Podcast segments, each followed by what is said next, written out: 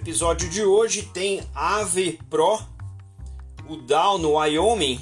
e o Pix com Real Digital. Eu sou Maurício Magaldi e esse é o Block Drops, o primeiro podcast em português sobre blockchain para negócios. As notícias que você ouve aqui não têm qualquer vínculo com o meu trabalho atual, não configuram nenhuma forma de patrocínio propaganda ou incentivo para o consumo e tem o foco exclusivamente educacional para o mercado. A primeira nota de hoje é sobre o lançamento da versão Pro ou da versão institucional, alguns chamando até de permissionada, da aplicação, né, do, do aplicativo Aave, que também é um token e que se encarrega de gerenciar né, os money, o money markets, o mercado de cash, de liquidez no mercado de DeFi, de Decentralized Finance. A notícia primeiro uh, circulou é, através de um e-mail que foi vazado na internet, né, foi compartilhado aí no chamado Crypto Twitter, e dá conta de que a Aave está trazendo essa versão chamada Pro com a ideia de levar o DeFi para investidores institucionais e potencialmente até para uh,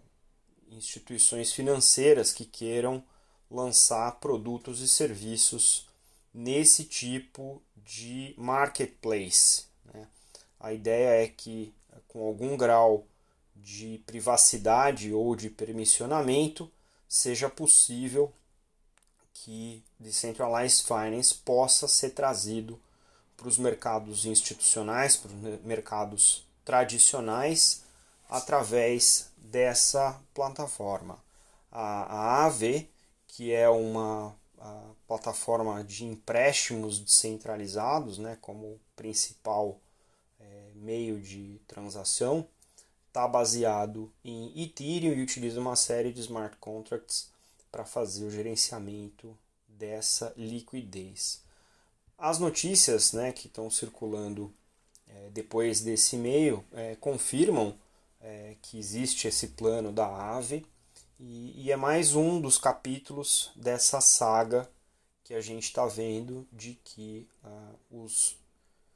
investidores e os mercados é, tradicionais e institucionais estão realmente é, encantados com o que é a possibilidade né, de democratização de investimento que o DeFi proporciona e aos poucos esses mercados vão achar maneiras de se é, combinarem ou de convergir entre eles.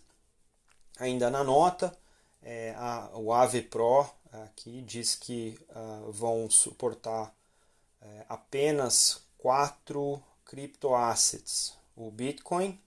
o Ether, que é a criptomoeda do Ethereum, o próprio token da, da Aave e uma stablecoin, a USDC, USD Coin, que vão uh, poder ser transacionados nos liquidity pools eh, da Aave para poder fazer essas transações. É, ainda com questões de protocolo de segurança, essa versão da AVE vai trazer a versão 2 dos smart contracts e também uma maneira de fazer uh, Know Your Customer com os chamados whitelisting, onde os endereços são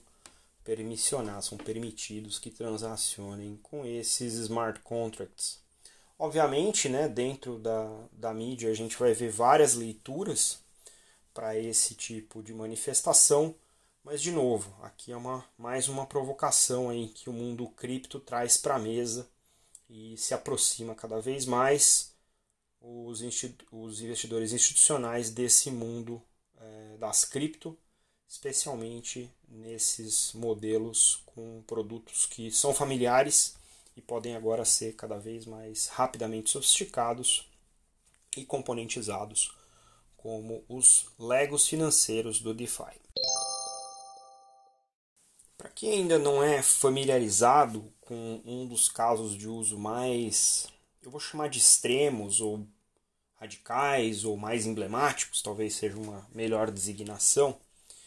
as DAOs, ou DAOs, ou DAOs, são as Decentralized Autonomous Organizations.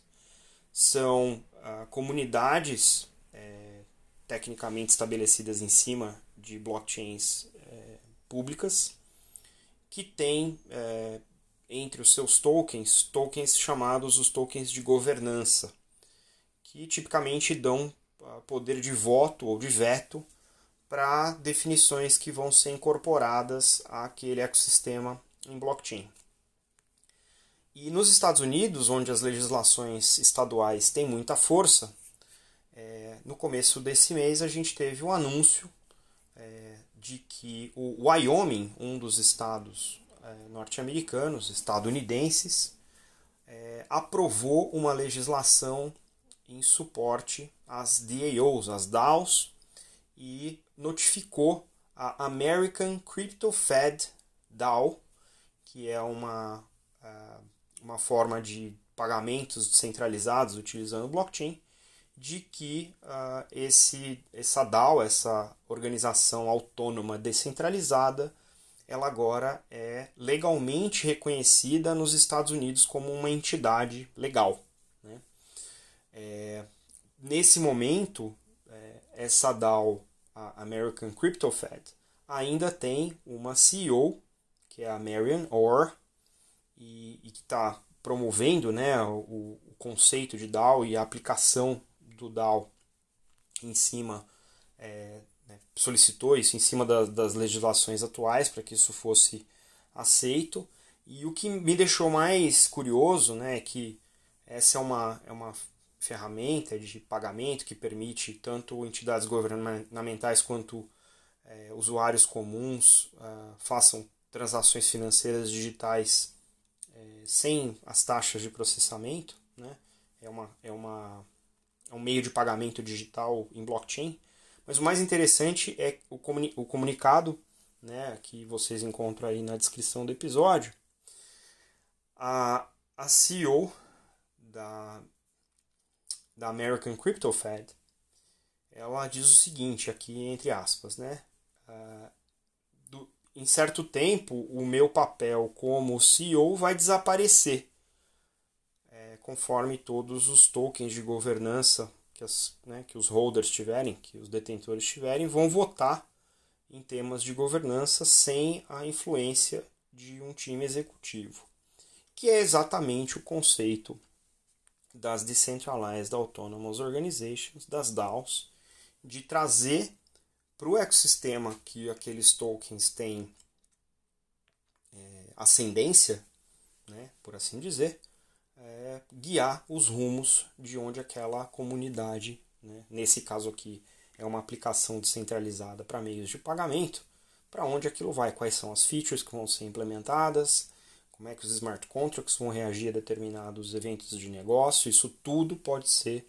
definido pelos token holders, pelos governance token holders, né, os detentores dos tokens de governança, e a partir daí esses são, são os comportamentos que a gente vai ver numa DAO. E isso tem outros casos de uso bastante extremos, bastante inovadores, mas é interessante ver que agora as legislações estão começando a se mover em direção das inovações que já existem. Esse aqui é apenas um dos diversos exemplos de DAOs e a gente vai trazer é, em tempo mais exemplos para vocês se familiarizarem também com esse tema que é bastante disruptivo do ponto de vista até social. E numa nota mais local aqui para nós brasileiros, o Banco Central anunciou na última quinta-feira, dia 7, que vai incentivar dentro do LIFT, o seu laboratório de inovações financeiras e tecnológicas, um projeto que mescla a moeda digital com blockchain, DeFi, dApps e tokenização. Né? Esse projeto ele vai ser incentivado uh, pelo Banco Central, tem o nome de RBDC, que é a sigla em inglês para Real Backed Digital Currency, ou uma moeda digital lastreada em reais, que foi apresentado nesse, nessa turma do Lift pela N-Tokens. É, liderada aí pelo Tomás Teixeira. Essa proposta é, indica que pretende criar contas digitais em blockchain, as chamadas wallets, que vão ser interligadas com o Pix e vão permitir que a liquidação seja feita de maneira imediata no modelo chamado Delivery versus Payment, ou seja, entrega do ativo contra pagamento à vista. Dessa maneira, ao conectar blockchain com essa questão das moedas digitais mais o Pix, o projeto do RBDC permite que empresas desenvolvam soluções é, de DeFi ou Distributed Applications ou processos de tokenização de ativos em rede de blockchain, com a blockchain funcionando como se fosse uma rede paralela aos sistemas interligados uh, ao Banco Central, como o PIX propriamente, e futuramente até as APIs do Open Banking. Né?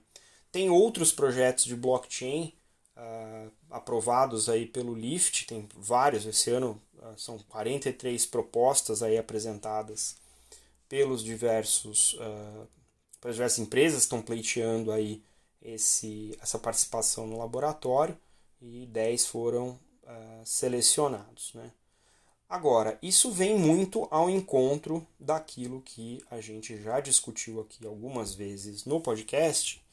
que é o tal do CBDC, né?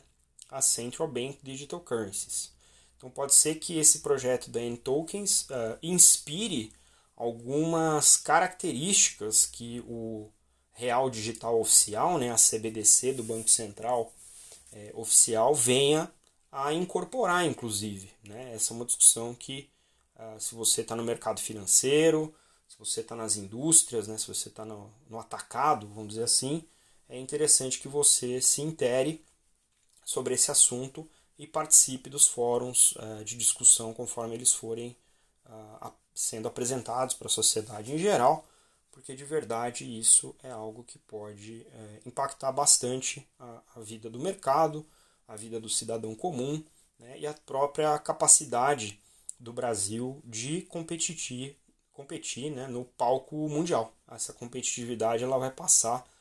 nos próximos anos, ela obrigatoriamente vai passar pela habilidade de interoperar das diferentes moedas nacionais com uh, as, as, demais moedas né, que vão sendo uh, pouco a pouco digitalizadas, seja o yuan digital, seja o euro digital, o dólar digital, isso tudo vai ficar cada vez mais necessário, né? isso inclusive fomentado pelo BIS, como a gente já viu aqui em outras edições. O BIS é o banco central dos bancos centrais e está fomentando aí cada vez mais os, os sandboxes de CBDC. Então, muito legal, vamos acompanhar essa edição do Lift, porque tem bastante coisa interessante aí e não é só isso que tem de blockchain.